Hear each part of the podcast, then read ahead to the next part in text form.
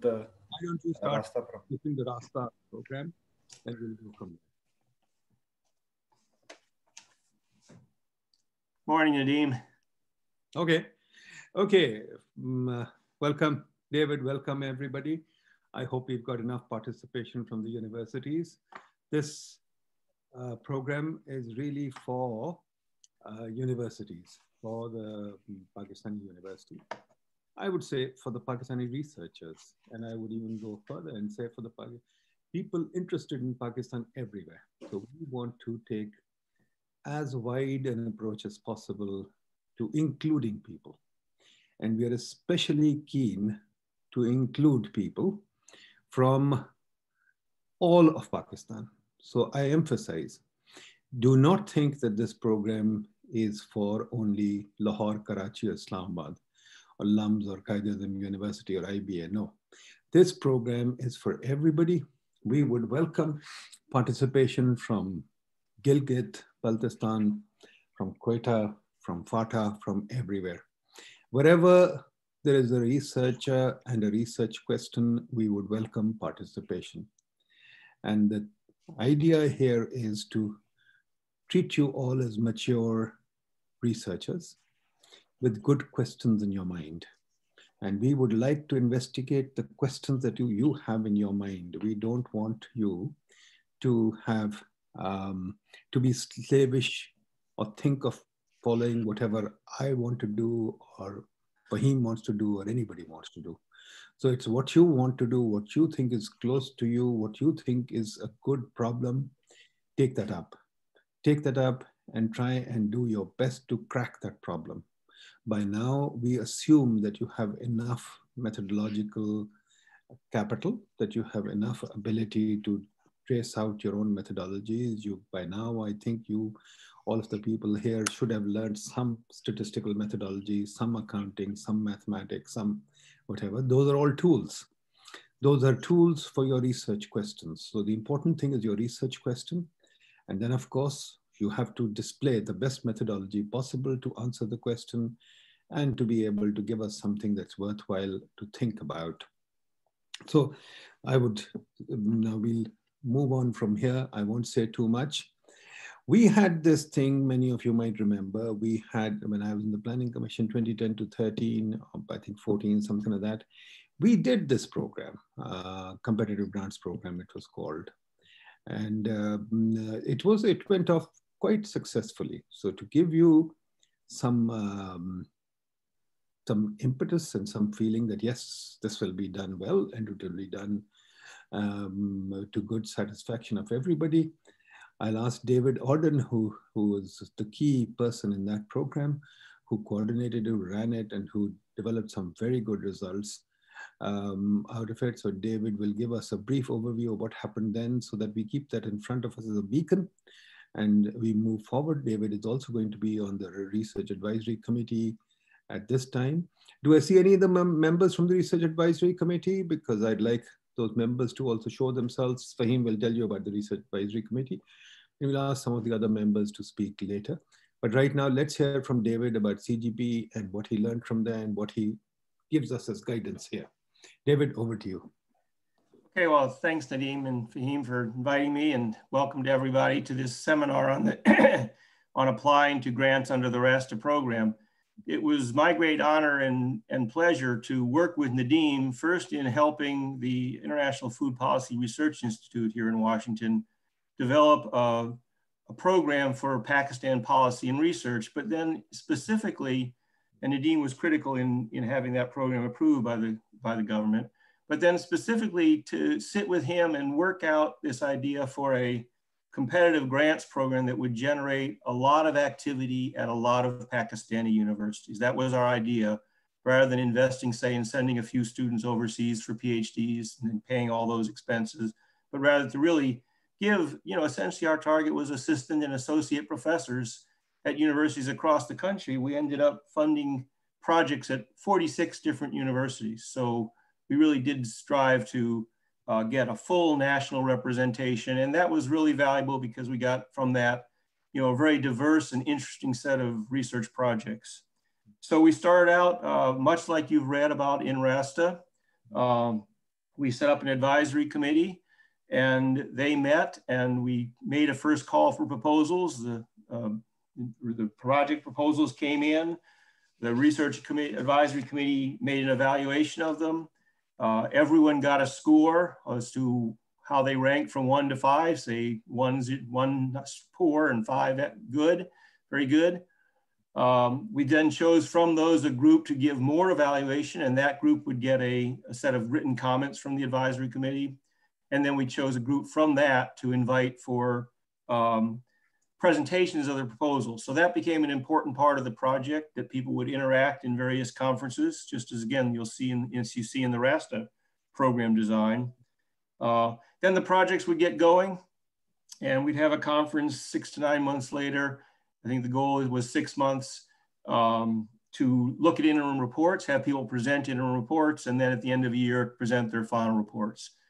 So that was the way it worked. We, we ended up doing three rounds, funding 71 projects. It was competitive from the point of view of the participants. We had about 700 applications. So recognize that RASTA will be similar. A, a, large number of projects will be funded. This is a tremendous opportunity for um, research, social science research in Pakistan and about Pakistan. Um, and, a, and a large number of projects will be funded, but, but there'll be a lot of applications.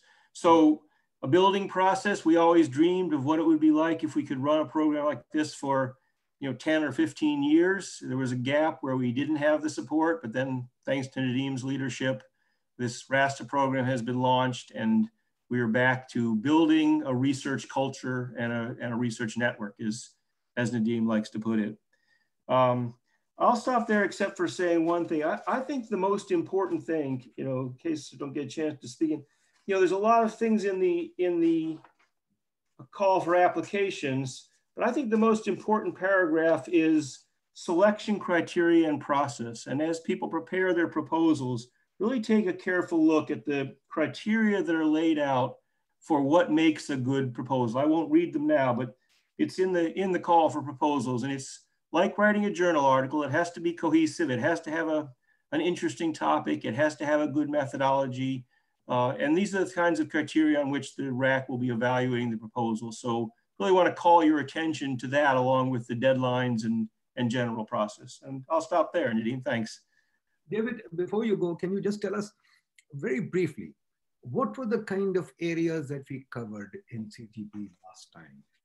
Um, yeah, um, was it a wide breadth or was it? A... We, we had a wide range.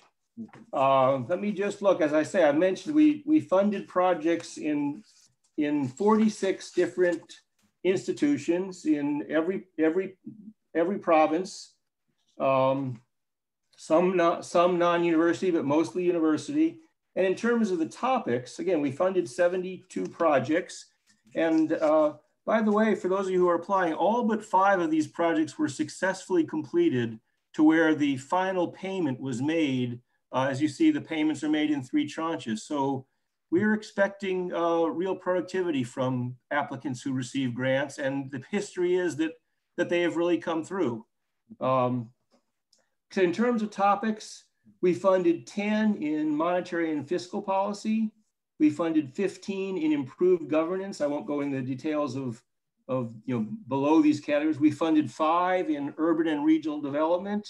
We funded 32, this is the biggest group, in, in what we called vibrant markets. So entrepreneurship, uh, value added, uh, international trade, financial markets, wide range of topics that we, we characterized as vibrant markets, important, obviously important for economic development. And then we funded uh, four in energy supply and demand. And Nadeem was always frustrated that there weren't more proposals in this critical area. And I think it's even mentioned in the RASTA that, that this is an important area for, for research. And then water systems and utilization, obviously another hugely important issue with climate change and so on. Uh, six projects in that area. So that's a, a rough outline of the, the types of projects that we funded. Great, and tell me, I mean, in terms of uh, the kind of professional uh, if you can. I know it's difficult to do, but from your memory, I mean, I know you don't have enough data on this. From your memory, what kind of a researcher did we find? Was it young people? Was it old people? Was it senior people? Was it junior people? Was it faculty members who were, who were keen to, to, to research? I mean, you know, just, just a brief kind of profile of the right. Of right. Well, again, I think that if, if you thought about what our op target audience was, this was to build a research culture and build a, strengthen the research, social science research program of Pakistan.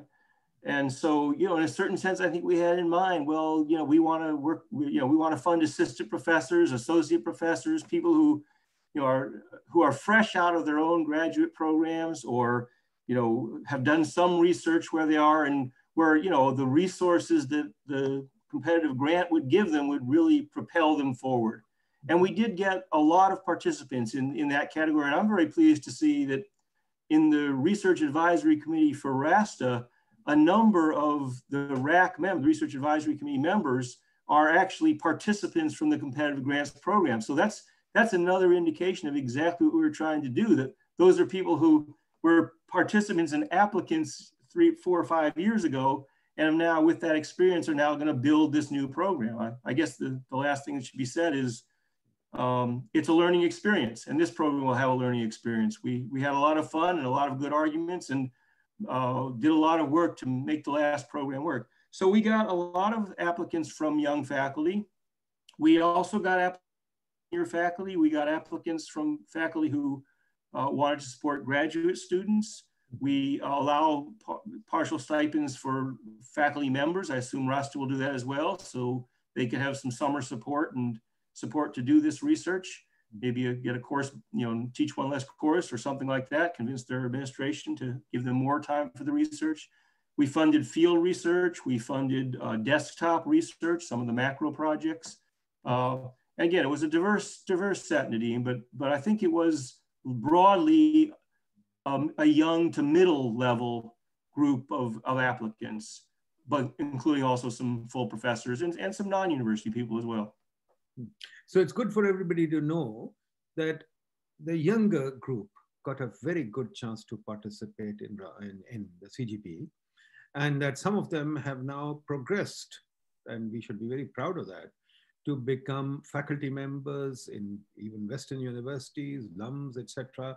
And that these people are now also on the Rasta Research Advisory Committee. So we have created scholars that we should be proud of.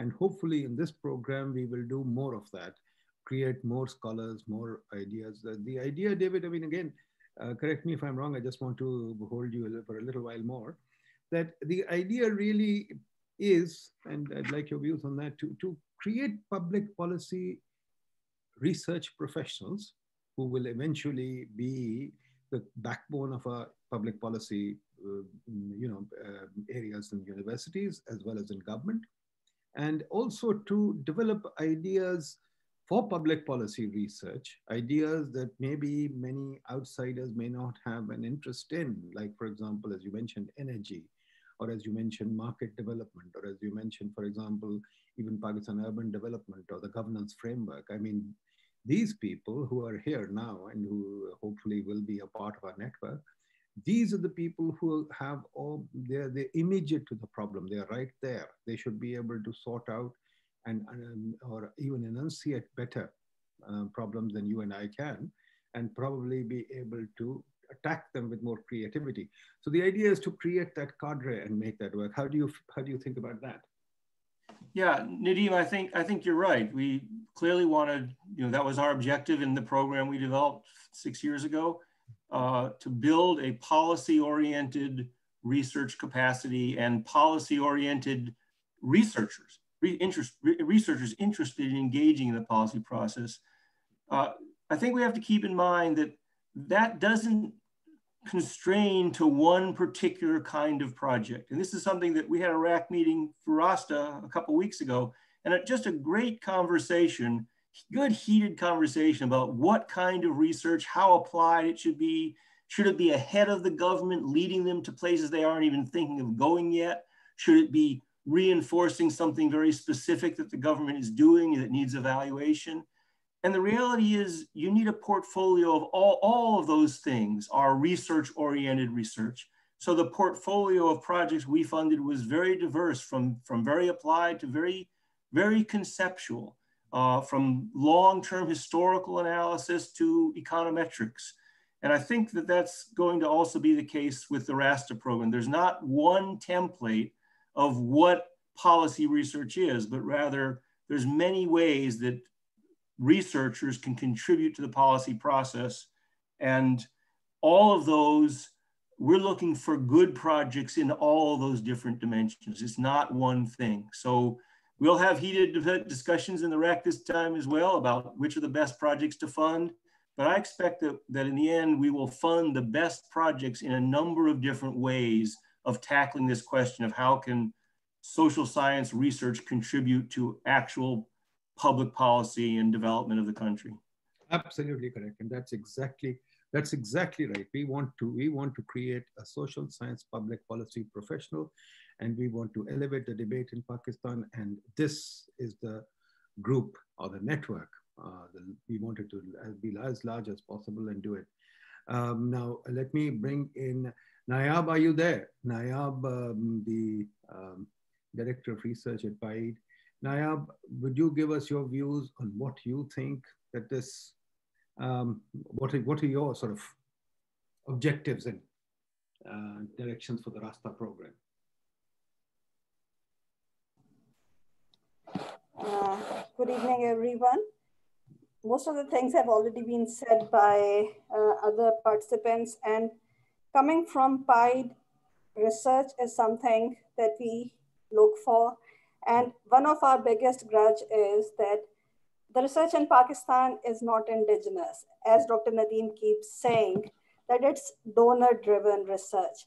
This initiative is very local and we want everyone to own it. Consider it as their initiative. And a lot of, there are a lot of questions coming up in the chat. Uh, we'll deal with those uh, at the end. I've answered some already, but if you visit our uh, Rasta website, we have a frequently asked questions section there already. So it would be great if while listening to uh, what's being said, you quickly go through those questions so that we don't repeat ourselves and uh, the questions that are asked here are those that are not addressed on the website already. Uh, coming to what we are looking for, what kind of research we are looking for uh, in this competitive grant, it's, it's uh, the themes are there and I would earnestly hope that people would stick to those uh, five themes. Mm. It's, it's, uh, the call would come after six months again. And if somebody has a great research idea, maybe that theme, if it's not in this call, it would be in the next one. So uh, please stick to the themes that we are giving this time. And another question that's being asked is that uh, uh, whether we are looking for quantitative or qualitative research because PIDE has a very strong bias towards quantitative. That's not the case. We, we want good research with a very solid methodology it can be a mixed method approach. it can be uh, purely qualitative, it can be quantitative, but it should be related those uh, to those themes. And it ideally, it should provide some answers to the questions that Pakistan is facing. Uh, being an academic, we, we love uh, dealing with ideas as such, but in this program, in this whole competitive grant thing, uh, we are we want research that is policy oriented. So while, while giving your proposals, stick to the themes, methodology should be solid, but we are, we are not exactly uh, have any bias towards any particular kind of methodology and it should be policy oriented. If, if we find, like uh, we have energy there, it's, it's a problem that Pakistan is facing for so many years. Why is it that we still don't have a solution? So it would be great if, if the research coming out of uh, this RASTA gives us a RASTA. And for those who do not know what RASTA means, yes, we've made it an acronym for research for social transformation and advancement, but it's an Urdu word, which means the way. We are trying to find a way, finding way to a, a solution to all our problems. That's it from me now. Now, somebody asked a question about whether education is possible or not. And somebody asked a question whether we should quantitative versus um, qualitative. I mean, I'll point you to two of Nayab's papers that are very, very successful and probably impacted in a huge way. One is her paper on the demographic dividend, which is basically doing population analyses and just looking at the demographic tables and talking about how the youth bulge is happening and how the youth bulge is likely to affect the Pakistan economy in the future. Now, this paper is not any, not econometrics and not, uh, you know, serious, uh, what do you call it, uh, very mathematical or something, but it is a very, very clearly done um, uh, population analysis. And it has a very clear message, which the government took very seriously, and the government has been talking about the demographic dividend since then.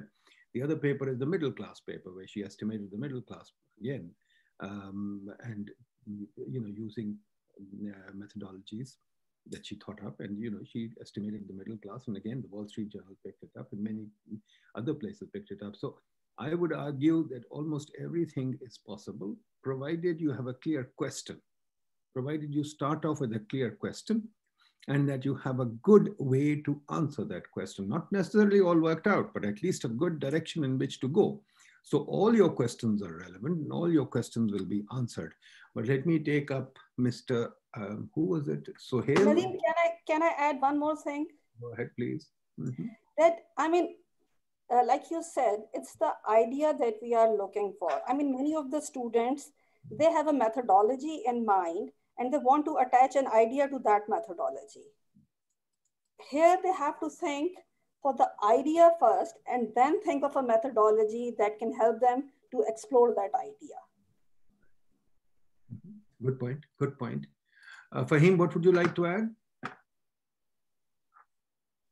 Dr. Nadeem, if you allow me, I can quickly take them through the RASTA program and I'll just show them uh, what would be the process uh, of their, uh, you know, this yeah. RASTA thing. So if you quickly give me like five, seven minutes, so I'll just take you through. Uh, as Dr. Nayab mentioned, uh, the RASTA means is the Research for Social Transformation and Advancement. It's a competitive grants program for policy-oriented research.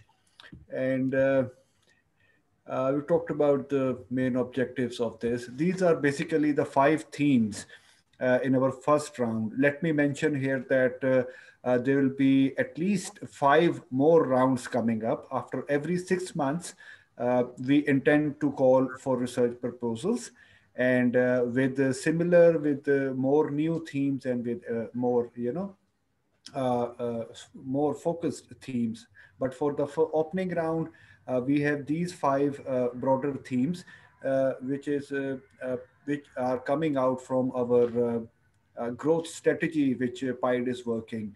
And after my presentation, Dr. Idrees Khawaja uh, basically will give you a a presentation on that uh, uh, growth strategy we are working on. So these are the five themes. Uh, we keep it broad, broad enough that so that we can give the opportunity to most of you. just please remember that deadline uh, for proposal submission is uh, 20th of November and midnight Pakistan Standard Time.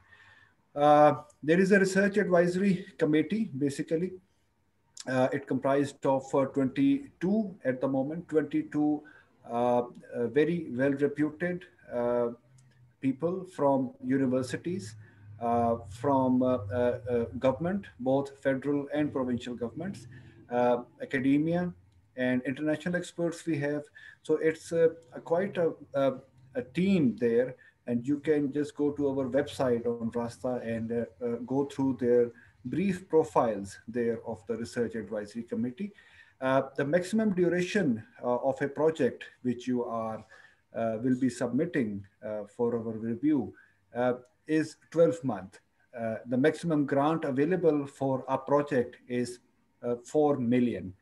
and then there are more guidelines. These are the things which are already present on the RASTA website, so you can go through these details there uh, we will be organizing multiple conferences and workshops uh, in which uh, you know papers will be presented and progress will be reviewed and we will invite uh, sector specialists from the government and private sector And the main idea is to basically develop the local network uh, of learning in Pakistan.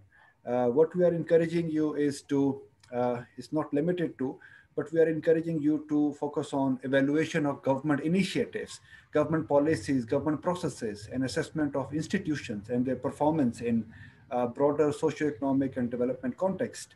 Uh, one important thing is like Dr. Uh, Nadeem also mentioned that uh, we are also encouraging female applicants, graduate students and researchers from backward areas of Pakistan.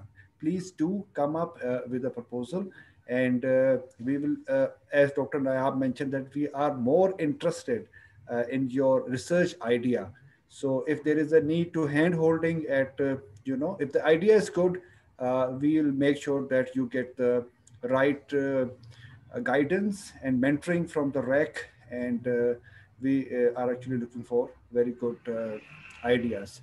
Application qualifications, there were a lot of questions on our emails we were receiving. So for all of you, individuals and groups of researchers, academicians, graduate students, scholars, professionals, practitioners, and organizations, both uh, government and non-government, with interest in economic growth and public policy issues in Pakistan, they are welcome uh, to participate uh, and submit their uh, proposal to Rasta program.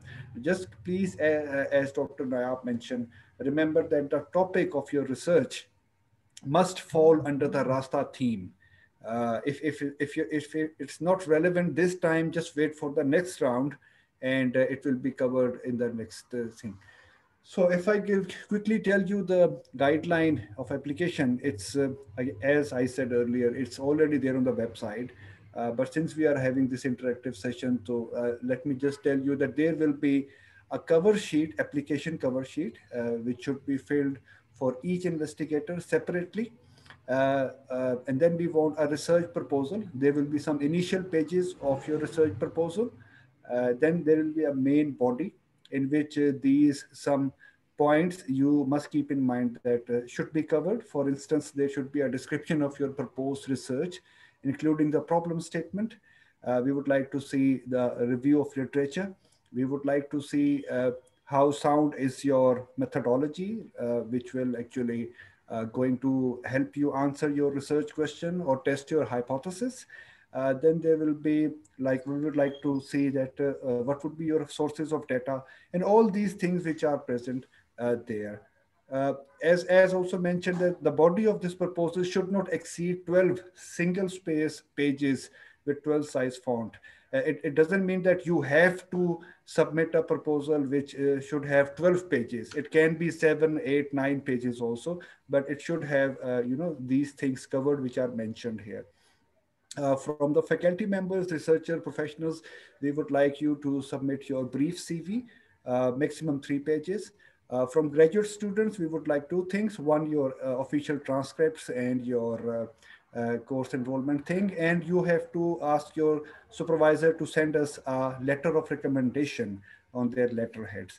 Uh, please attach a timeline with your uh, research proposal when you submit your application. About the detailed budget, there are lots of questions coming up and there are a few answers we have already uploaded on our website. Uh, it, it must indicate proposed expenditure, uh, which you are actually going to show, and uh, a brief explanation of each cost in this document. So the budget may include items such as remuneration for the PI and co-PI, cost towards research assistant, you know, data collection, small field surveys, travel related cost. But remember that Rasta is not going to uh, finance any equipment, hardware, in this project. The budget explanation should indicate uh, also any additional funding available or expected to be received in support of this project. But you have to acknowledge both sources then. So basically, this is the checklist. There will be four files which you will submit before the deadline uh, electronically on our website, rasta at uh, pide.org.pk. One, as I said, application cover sheet. Two, your research proposal. Three, your uh, uh, financial uh, proposal, and finally your brief. So these are the four files which you will attach uh, with your email and you will send it to us before uh, the deadline. And within 14 days, we will go through it and we will uh, send you a confirmation on that. Deadline is again 20th of uh, November, as I mentioned. Incomplete applications, uh, I think it will be difficult for us to, uh, you know, consider late applications. So let me take you through quickly this process, how is, is it's going to actually work. Uh, we are in at, at, stage one, which is the call for research proposal. Uh, after this, after the 20th of November, uh, we will uh, get your proposals reviewed uh, by RAC members.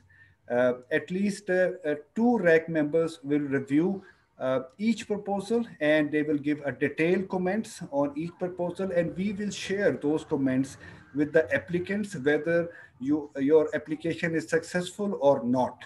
So in both cases, we will send, uh, we'll share, share our uh, review uh, with you. So uh, once they have the review, they will score, they will evaluate your proposal. There will be a shortlisting based on the highest scores.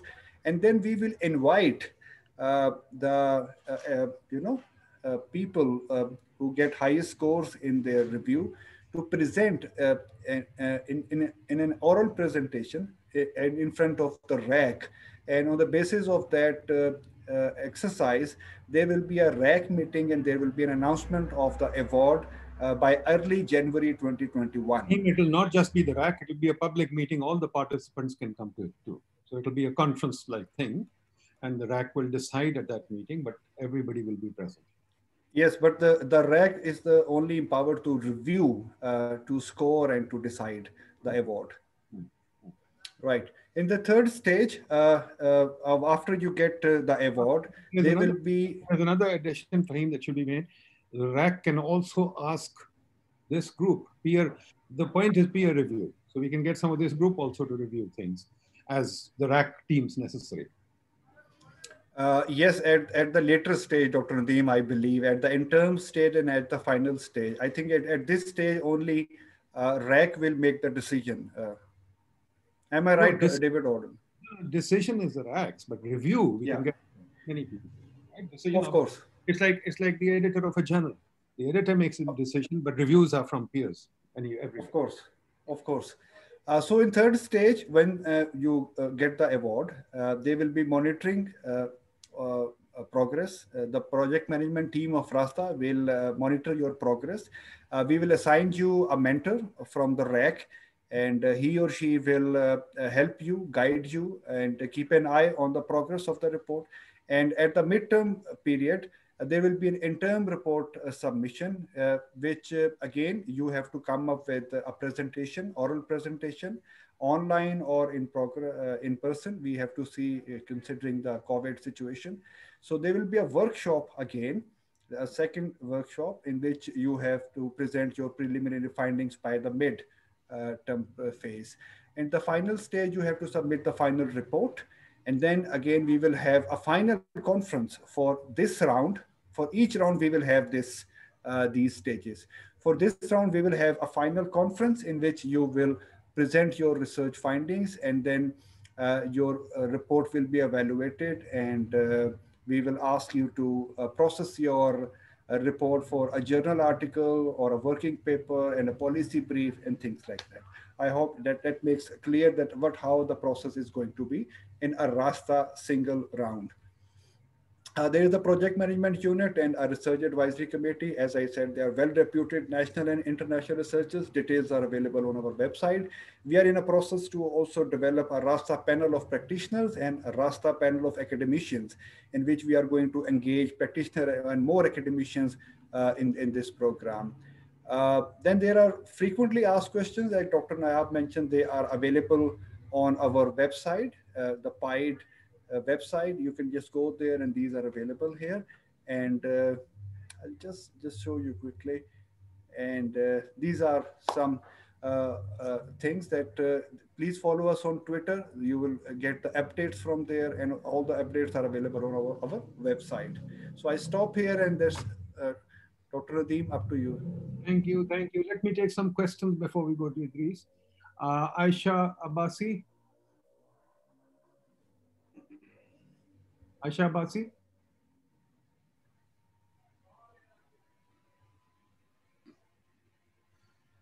okay Faizan thank you sir my name is Faizan and I am one I am from PCRWR मेरा question ये है कि हम uh, governance के aspect में एक government of Balochistan के लिए एक रेगुलेटरी फ्रेमवर्क डेवलप करना चाहते हैं। तो उसके लिए स्टेक होल्डर कंसल्टेशन रिसर्च और बकिया जितने भी गवर्नमेंट की पॉलिसीज़ हैं, वो इन्वॉल्व हैं। क्या वो हम इस गवर्नेंस का जो आपका प्रायोरिटी एरिया है, उसमें ये चीज़ फिट इन होती है? बिल्कुल होती है बट पॉइंट ये कि आई डोंट थिंक आप पूरी हुकूमत का एक रेगुलेटरी फ्रेमवर्क रेगुलेटरी फ्रेमवर्क तो एक मार्केट का होता है। For example, you can think of a market like agriculture or mining or minerals or whatever, you can have that. But you can't think of the whole government as having one regulatory framework. But in any case, that, that kind of a thought is very valid. A zero regulatory framework, we can talk about it. But you have to be specific what area are you thinking of and how you're thinking of addressing it, right? You can uh, take international best practice, you can you know, uh, study regulatory economics and see what you can come up with. So absolutely, it's a, it's, it's a good project. Sophia Khalid? Dr. Jim, can I add something here before uh, we, we take more questions, please? Uh, see, we will, we will have a workshop coming up next week uh, in which uh, we are actually uh, organizing a, a, half day kind of a workshop in which uh, we would invite our RAC members and other experts who will actually guide you how to write a good research proposal and how to estimate budget costs uh, for your projects. So please do stay in touch and uh, please join us in uh, that workshop. Great. Gee, Sophia. Sophia Khalid. Ji thank you very much मेरा question सिर्फ ये है कि uh, अगर unfortunately uh, past में कुछ मैंने इस तरह के केसेस देखे हैं कि आपने एक प्रपोजल सबमिट कराया and proposal has your idea तो आपको चले ग्रांट नहीं मिली जो भी है कॉम्पिटिशन लेकिन वो आइडिया आपका जो है वो is taken by someone else जो आपके वैल्यूएटर्स थे या असेसर्स थे और वट तो ये जो अब सब और फिर आगे फर्दर जहाँ भी यूज़ हुआ या और जो भी हुआ तो इसमें कॉपीराइट का क्या वो है? आपका आइडिया जो सिर्फ़ आपका है उसका आप कैसे इंश्योर करेंगे कि जिसने सबमिट कराया है प्रपोजल वो आगे कभी कोई मिसयूज नहीं होगा वो?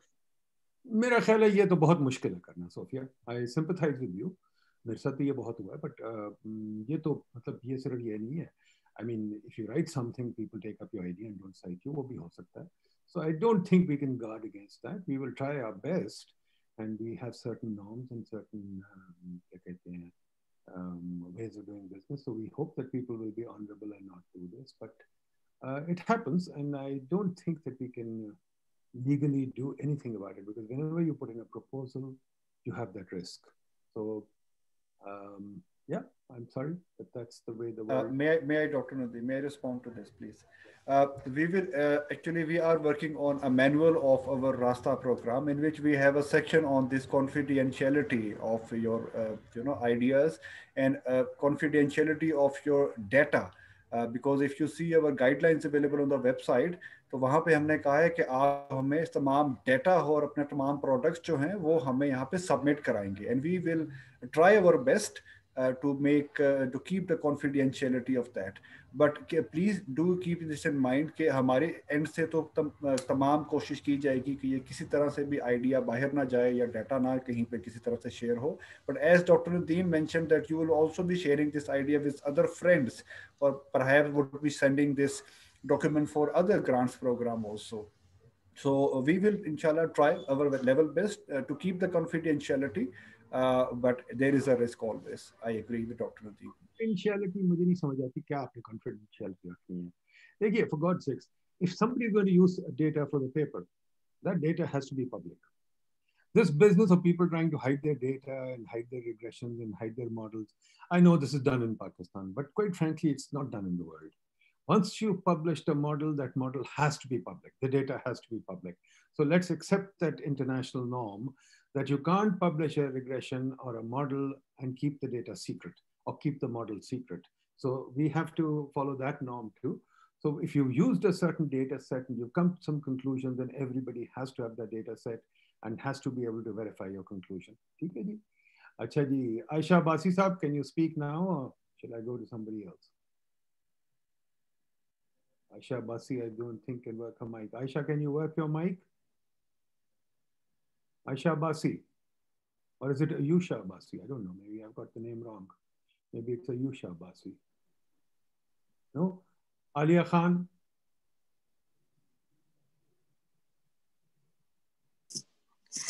Ji, um, thank you, Nadeem. And uh, I'd like to say hello to David Orden also. Um, I was part of the earlier uh, research advisory committee, so uh, I wish Rasta very well. And um, my question is about the review process. And even though um, the thrust of the webinar today is on submission of applications, but uh, the review process itself was a learning uh, process. So uh, I just want to know if uh, you have any guidelines for reviewers also, because I see that you have a very, very long list of people in RAC from very different backgrounds. So to bring them together uh, for sort of some, uh, you know, common understanding about how the review process should be um, I mean, just from my humble experience, uh, I'd like to submit that that is also something that you should be thinking about. Thank you. Gulrind sir. Gulrind. No. Adil Salim. Okay, I'm Gulrind. Uh, I just unmuted. So uh, my question is about uh, the scope of uh, this research. Let's suppose I'm working on uh, some public policy like uh, education uh, initiatives, policy initiatives. So after 18th Amendment, education become province. Should we, what's recommended? Should we include entire country or just to touch particular province or region? You can even include a city. You can even include, I mean, it doesn't matter we mm-hmm. want local research too. So it really doesn't matter. Depends on. Okay, I, have, I have also another question. Uh, I'm also uh, part of faculty and student, but right now I'm on a study leave. So what status should I show? Uh, because I'm not going my uh, university, but I'm as a student. Study leave, study leave is fine. You're still affiliated, right? You still have a status. So that's fine. Okay, ji mm-hmm. किसको मैंने कहा था अभी next? name. Anyway, Hidayatul uh, Hamal Aslam, Hamal Aslam Baloch.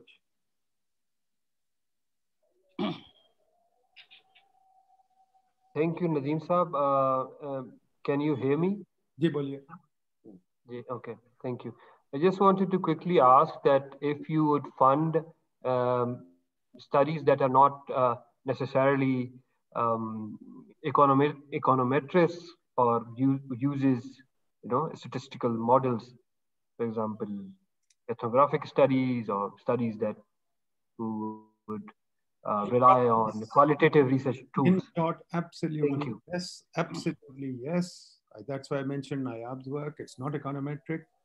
Absolutely yes. We will fund anything provided the question is good and provided you are willing to do some honest hard work in developing a good approach to studying it a good methodology, a good approach. How do you want to study it? What is the question? What do you want to study? For example, take energy.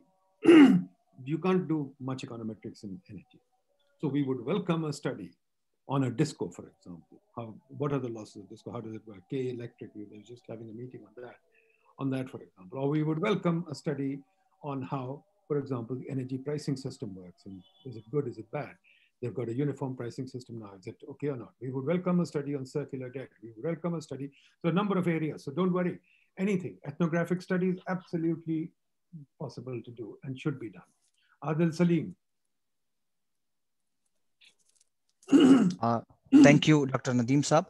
My first question is, uh, does this project finance the purchase of softwares and data sets? And my second question is, uh, can we use the research findings under this project for our PhD dissertation? Thank you. Use your PhD dissertation anywhere. On software and buying stuff, I, I don't think that we will allow that. maybe in selective cases, but I don't think we want to get into this. HEC has done that, and I don't. I wrote a book on that. I don't quite like this thing that we are by setting up all kinds of, you know, purchase arrangements because we don't want to get into purchase arrangements. We just want to get into serious research and getting things done. So yes, go out and collect data, go out and do focus groups, go out and do ethnographic studies, go out and spend time and money doing those things, but not necessarily collecting uh, things. So, but selectively we may allow you to buy some software or something like that, but not necessarily, not at all buying computers and things like that. That is not on. Okay. Shariar.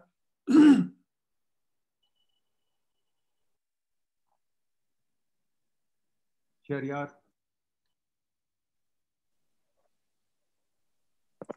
Thank you, Dr. Nadeem. I am Shahriar Aziz from Prime Institute. Mm -hmm. I would like to ask that the RSC would have a marking uh, criteria in front of them when they would be reviewing our proposals. Any chance that that marking scheme can be shared with us? No. Quite frankly, uh, this country, I wrote, I recently wrote something on it too. This country has gone mad in trying to set up a gaming system.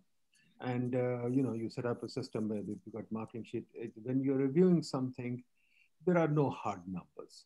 It's always a judgment call. I've had number of rejections. I've a number of acceptances that can't be explained. So I don't think that we want to get into a situation where we have a mark sheet and then you go to court and we want to do that. That is slowing us down. It is destroying the whole everything in, in our system. So we really don't want to get into this um, this situation where we have numbers and everybody's trying to, you know, focus on on that even game theory does not allow us to do that. It also suggests, and this is why the Nobel Prize was given to these two guys today, um, because um, they, they, they set up a process where you don't have an auction in one go. You have a number of rounds of auction to be able to get to the right result, and you can't game the system by just one round of an auction. So no, we won't do that. Hidayatullah Saab? Yeah, Nadeem, if I could just interject. Yeah, yeah. Thank you very much uh, for giving me time. I was waiting for quite some time. So my question is that whether you can provide funding for uh, three, four years long project. I'm interested in more in social experiments and RCTs. And for RCTs, you need several tiers of data and uh, then experiments as well. So is Rasta available for experimental work? Um, very limited because we can't go for five years. We don't have that kind of resources. We don't have that kind of patience. So no, we are not going to fund for more than more than um, that's the outside limited. Okay, okay. David, you were saying something? Yeah, I just inject two things. Right. One on on the time length, the question that just came up. Uh, you know, you couldn't could think about submitting a second proposal. You, there's no guarantee you get your first proposal funded that a second follow-up proposal would be funded, but that would be a way to extend the length of a research project. I agree with the commentator that you know one year funding is a, a little limiting for a lot of social science research. So you have to think about developing a program that this bit of funding fits into. You have other angles on how to get it done. You can reapply to this program for a potential second year uh, different things like that. We certainly in the CGP program had had some projects that we did fund for two years. The other thing is on this question, well, first, the other thing is I wanted to just say hello to Alia Khan. Nice to he hear your voice and uh, just wanted to, to, to say hello. Um, the other is again, I, I, I, called attention before to the, the selection criteria, not the actual rankings of the reviewers, but the selection criteria. And Fahim didn't include that in his slide. So I would really call attention again to these four criteria that are listed in the RASTA call for applications. Importance of the topic and relevance to the given research themes, cohesion and creativity of the proposed research, research design and technical feasibility, value of the expected outcomes for public policy, and qualifications of the investigators, five, five criteria those, those really will be, from our experience in the CGP, those really will be the criteria that, that in the end, when this, the, the RAC members are making a decision which proposals to invite for presentation, which ones to fund, those five criteria really will weigh. Sometimes it'll be one versus another that pushes a proposal up into the, into the top tier. But as you prepare proposals, I would really try to encourage you to keep those five criteria in mind and think about whether the way you've structured your proposal, the material you've presented in it, really uh, gets at those five criteria, because those will be the proposals that, that are successful in receiving funding, or ones that rank highly on these very clearly articulated criteria for selection. Good point. Absolutely. जी मुराद साहब sir ये काफी देर से हाथ उठा रहे हैं मुराद please Murad Sahab, I could see. yeah, thank you. First of all, again, an excellent initiative. And I was also among the awardees in the PSSP program. And David Orden, I'm so thankful you hosted me at IFPRI when I visited Washington, D.C. In, yeah, so I'm very grateful. Yeah. The question is, uh, is there any limit uh, in which particular, how is the maximum number of researchers for a research project, the num maximum number of research researchers in a team? Is there any limit that a research proposal should be submitted by a maximum number of people, a people, a group of three or four or five or just two? Is there any limit? Good question. Go ahead. David, Fahim, Fahim Nayab, do you have any answer? Uh, Dr. Nayab, I think she. I, I, I, don't think there is any limit to the number of uh, investigators in any study. It's up to those writing the proposal. Okay. I mean, you might be doing something with different people having different specialization, so it's fine. Okay, thank you, thank you. Thank but, you. but there is a problem. I thinking about the Pakistani mentality. I have to say something. We also don't want teams of five presenting ten proposals. No, but there is a limit. I mean, one name can uh, appear for a maximum of two times. Okay. So whether they are, so so there is a limit. I mean, okay. the, there is a limit on the number of proposals they can submit. So it's not like a person becomes a PI in one and co-PI in three others. He can be, I mean, one name can appear only twice. That's it. Good point. Because only twice. Only twice, yes. Okay, thank you. Thank you. Yeah. HEC, uh, the impact factor thing, people have formed teams and they are now yes. having a number of citations. So we want to be careful of that too, right? Okay, yes. great. Anybody else, folks? I think uh, please give the opportunity to Dr. Idrees and we will, you know. Okay, now let me preface it before we give it to Idrees. I, what Idrees is going to present is a growth framework that we are developing for Pakistan and PIDE is developing it, but PIDE is not developing it on its own. We've got a large number of people, including uh, people from um, people from all four provinces, and well-known people like Hafiz Pasha, Shahid Kardar, Salman Shah. All these people are on the advisory committee of this, um, uh, this proposal. And we are eventually going to prepare a growth framework or growth strategy that will be signed by all these people. So when you hear this, consider this, that this is uh, being prepared by a large group of people, not just PIDE, but outside too. So we are trying to put the best human capital of Pakistan on this. The second reason that we want you to see this is because this is what is PIDE's research agenda come going forward. This is what we are researching. These areas are what we are researching. So in Rasta, we want you to think about these areas because a large body of our researchers, something like RAC, uh, has already determined that these are important topics. So Idrees is going to give you a very brief presentation on it, although it's a much larger project that we're doing. But the key issue here is to emphasize the kind of questions that we are asking in preparing this growth framework. So over to you, Idrees. Thank you. Let me share. Go ahead. So, so, how much time do I have so that I can schedule accordingly? Okay, 10. Fine. 15 minutes is fine. Okay. So as Dr. Nadeem said that we are developing a growth strategy and the purpose of uh, presenting it here is that these constitute kind of the questions that you can ask in your research agenda.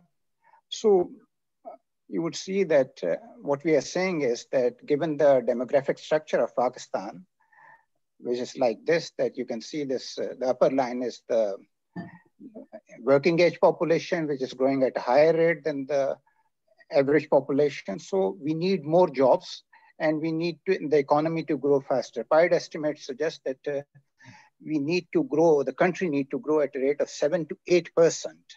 This is the Nayab that I told you about. Yeah, this is uh, coming from Dr. Nayab's paper that Dr. Nadeem just referred. So if we have to cater to this working age population and other things that we need to grow at a higher rate for a sustained very long period like 25 to 30 years. So the question is how to grow at a fast rate, at a higher rate. Pakistan has been after IMF for a very long period for in the last 55 years, we have been to IMF for uh, around 18 times. So again, one of the question could be how to achieve debt sustainability and to how to get rid of this uh, addiction to IMF. So um, you can resolve, um, um, base your questions around effectiveness of aid and something like that. Now the question is debt sustainability. PIDE estimates again suggest that if we were to grow at a hypothetical rate of 1.5%, then our debt will be increasing. If we grow at a rate of 6.6%, then we will just be able to maintain the current le level of debt, which is 86%. And in order to have a decreasing uh, debt, we need to grow at a rate higher than the 6.6%, that is like 7 to 8% sector. Okay. So um, you can see that this is the growth trend of Pakistan, and you can see this regression line that the growth trend is has been declining over time, and the growth has been very volatile. Same is the case with the, the elements of growth. Our investment rate has been continuously declining. Our investment has been low and as well as declining. And the same is the case with total factor productivity. So again, you can revolve your questions around what are the barriers to investment, how to increase investment, and so on.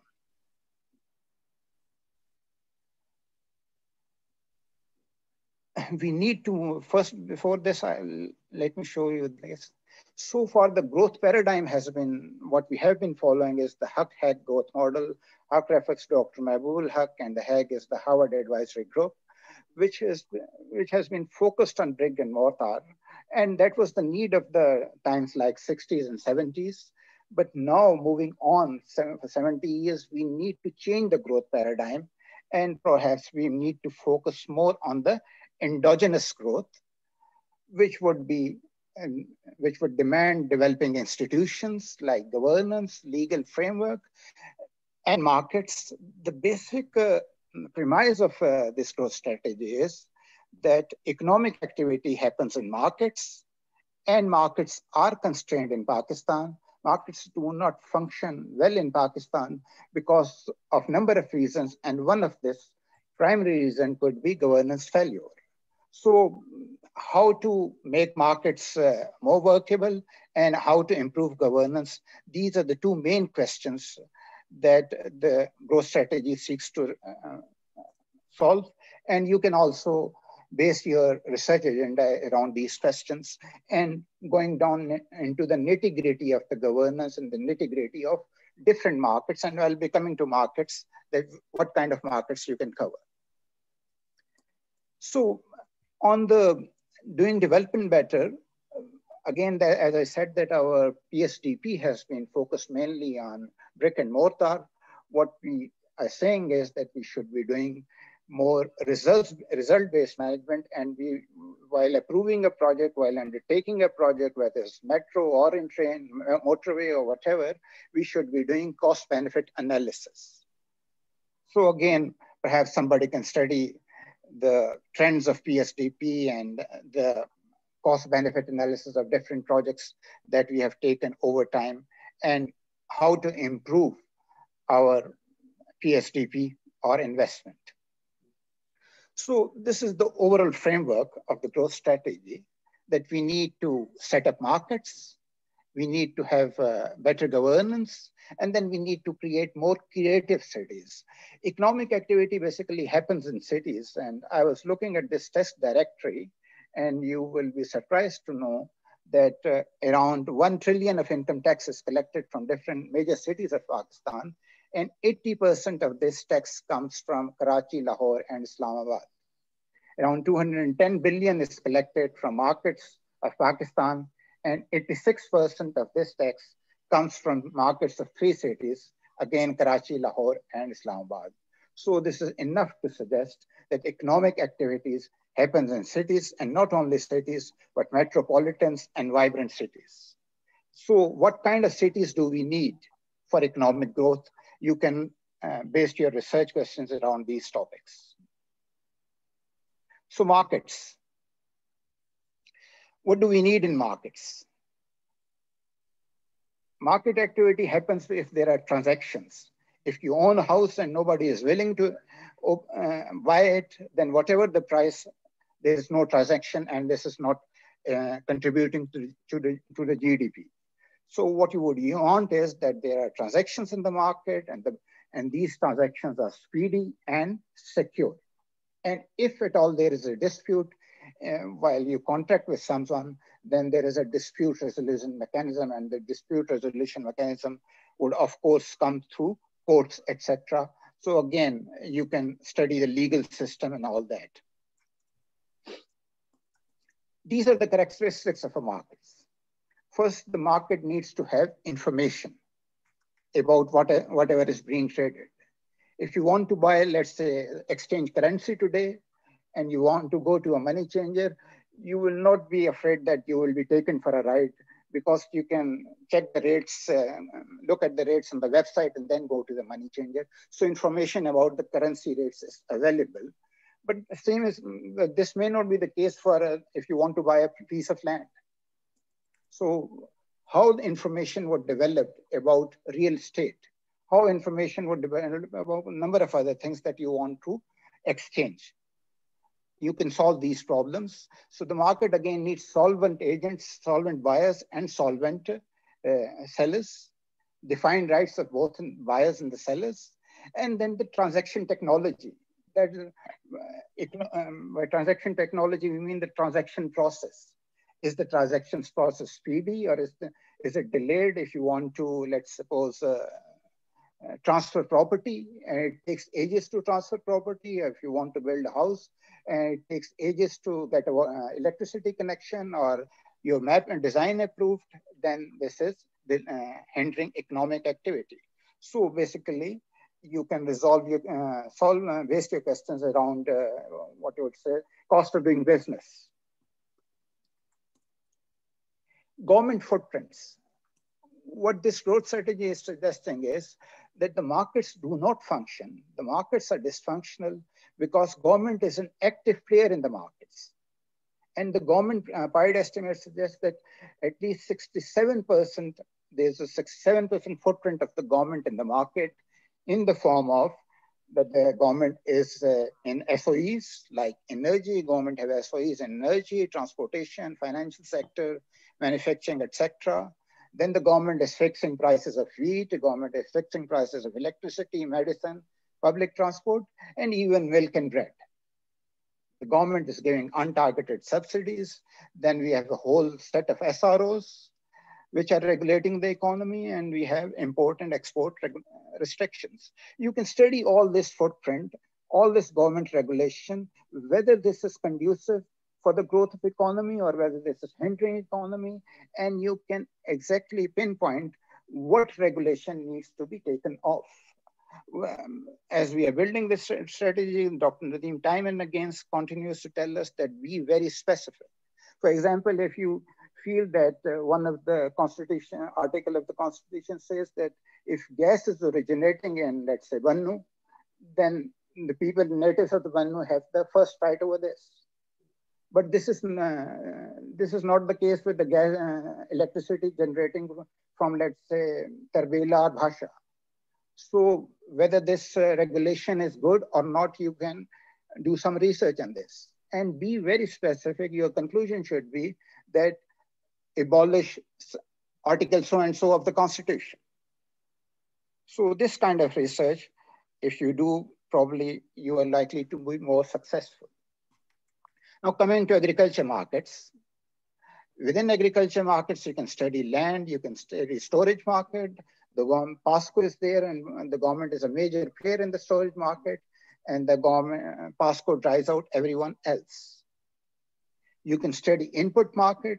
fertilizer, etc. And you can study output market, wheat, wheat, sugar, and other things. And why do we don't have brands? Why, um, why we lack, um, one of the key driver of the growth is innovation. But uh, the level of innovation, the magnitude of innovation is almost absent in Pakistan. So what are the reasons for this? Just giving you an example of the wheat market, um, imported wheat in Pakistan is available at 35 per kg. It, would be, and if you add the incidental to this, it would be 45. But wheat is retailing in Pakistani market at 70. And the, all the benefit is going to the millers, not to the consumers or the farmers.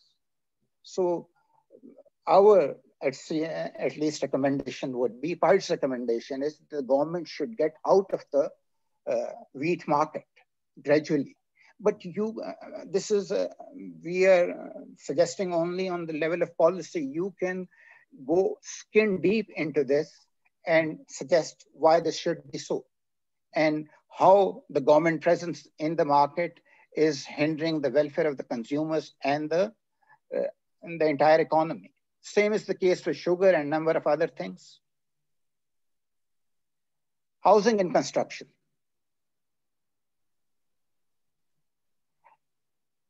For housing and construction, the regulatory framework is, is the most important thing. If we have to encourage, you, you continue to hear the Prime Minister says that um, we cannot build uh, those, uh, the Naya Pakistan housing scheme cannot move ahead because of the foreclosure law. So again, there is some regulation that is hindering it. So you can study the regulations surrounding the construction market, the real estate market, and comment on it, conclude whether or not these are hindering the economy or whether these are conducive to growth.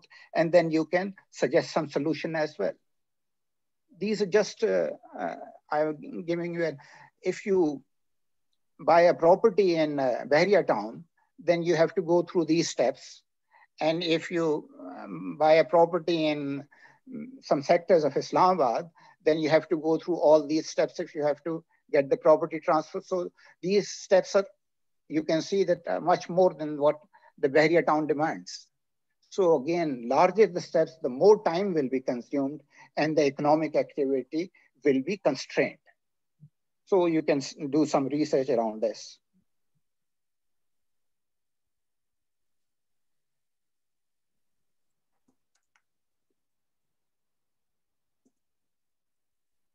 These are the different requirements. Energy. Energy probably is uh, one of the key or most basic problem of Pakistan. We have uh, expensive energy and we, a number of uh, parts of the country do not have a regular access to energy. And one of the reasons our export may not be growing is that our products are not competitive abroad and one of the reasons is the high cost of energy. So what is the solution to the energy? First, you have to study the causes. What is the, uh, for example, um, what are the causes of circular debt? How it is hindering the growth of the market and so on and so forth and number of so i just listed some of the reasons but you can go again skin deep into the energy sector and this is one of the topic that uh, is pursuing very with, with great rigor. And we had conducted at least seven webinars on this. Same is the case with the gas. Winters are coming and you can see that there will be shortage of gas. So what are the problems surrounding the gas market? And uh, your research should be focused how to develop a market for energy. Currently, there is no market the government is everywhere. So if the government is there, then there is no market. So is it possible that reduce the, if not eliminate, at least reduce the role of the government, whether or not the regulator is efficient, whether or not the regulator is doing its job, and how to improve the job of the regulator, what needs to be done. These are all topics for research.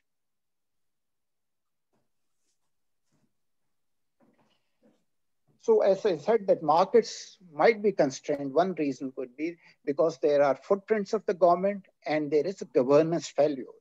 So how to improve governance? So what could be the government for the future? We would say that the role of the government should be in three areas. One is policy, process, and monitoring and evaluation. The role of the government should be in regulation and service delivery, in delivering civil services and might be if other public goods could be education, health, etc. So these are the major areas on which where should there be government and implementation, etc., should be left to the either to the market or to the uh, separate autonomous entities, independent entities. Civil service uh, and within the governance, civil service is a key element.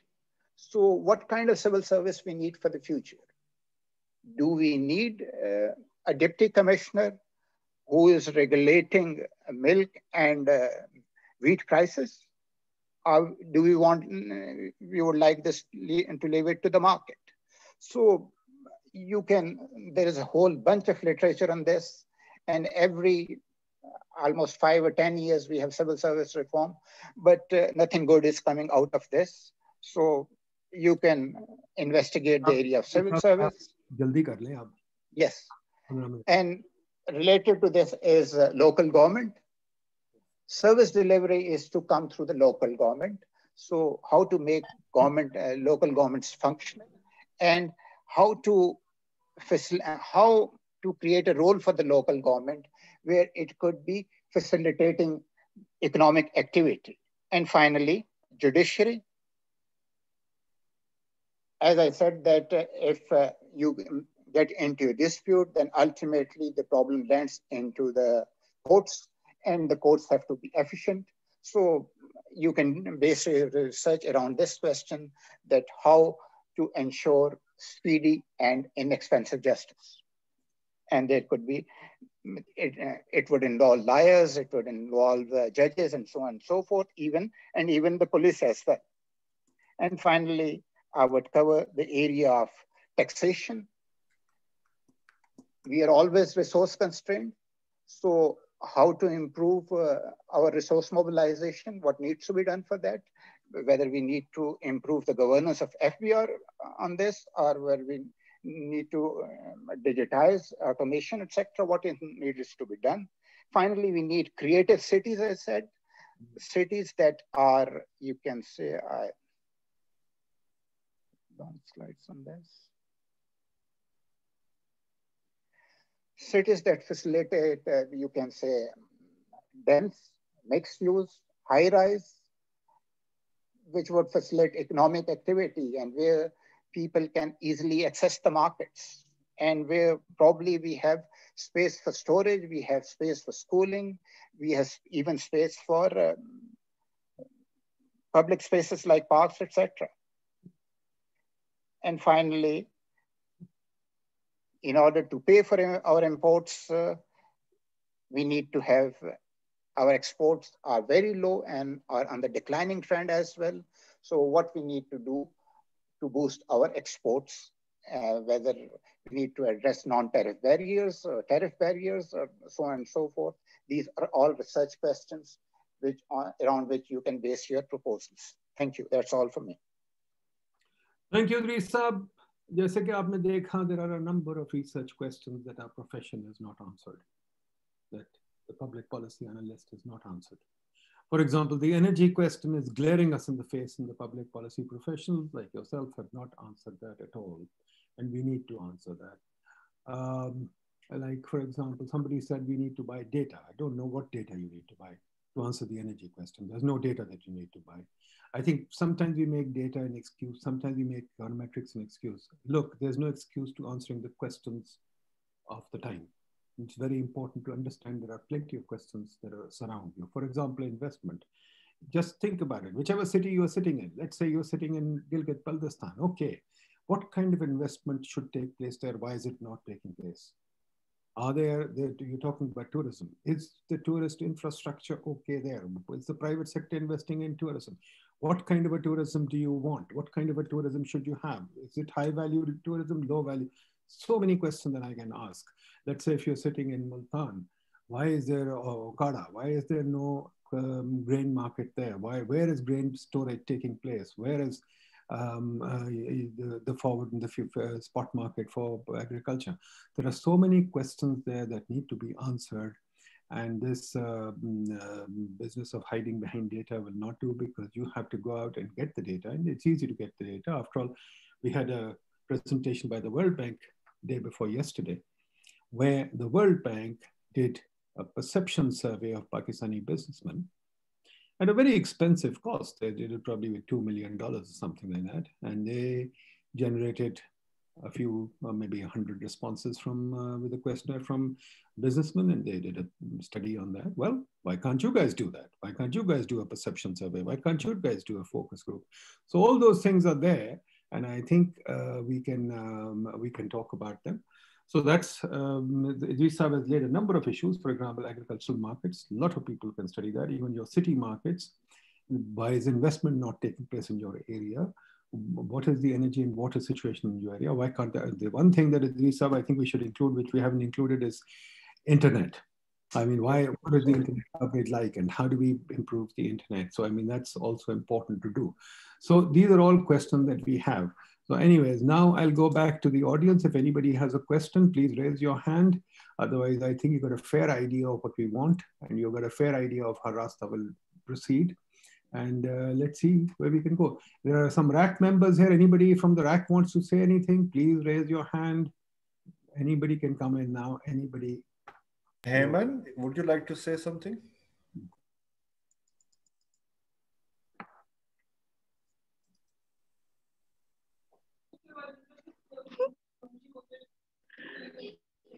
Heyman, are you there?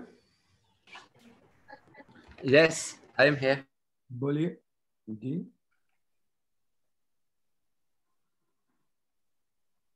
His internet has a problem. Heyman Saab, I think we've lost you. Okay. Hello. Go ahead. Go ahead. Go ahead. Yeah, my my network bandwidth is low, so so what was your question? No, Fahim was asking, do you would you like to contribute? Would you like to say anything? Okay. Hemant Saab is on our RAC. Uh, so go ahead, Hemant Saab. Methodology and all this. I just want to add that those who are working on uh, purely like uh, econometrics models and all this, uh, usually uh, people just put write the models by just putting some variables. So one important thing is we emphasize is that we should have economic model so that the model is well developed and it's uh, from the theory. So if theory is already there, so literature review really helps a lot. So I just want to emphasize that uh, the researcher should identify research gaps. So there are two things. One is a policy gap whole research gap. So uh, those who are submitting the proposal should really look at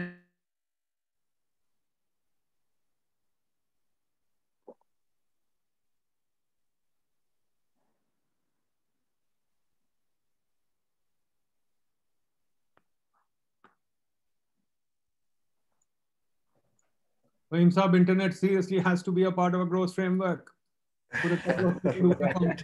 let's, let, let's take questions. Let's take questions. Right. Shahid Sattar sir. Shahid Sattar from APTMA, go ahead. Good to see that APTMA is taking an interest in research. I would like to say that this is a great initiative and that should anyone want to uh, statement to Sorry? Hello? Go ahead, go ahead, go ahead, go ahead, Chad. Should anyone want uh, to collaborate with industry on any part of their research, uh, we would be happy to uh, provide the information, collaborate in whatever way we can. We would also be happy to fund some of the research studies.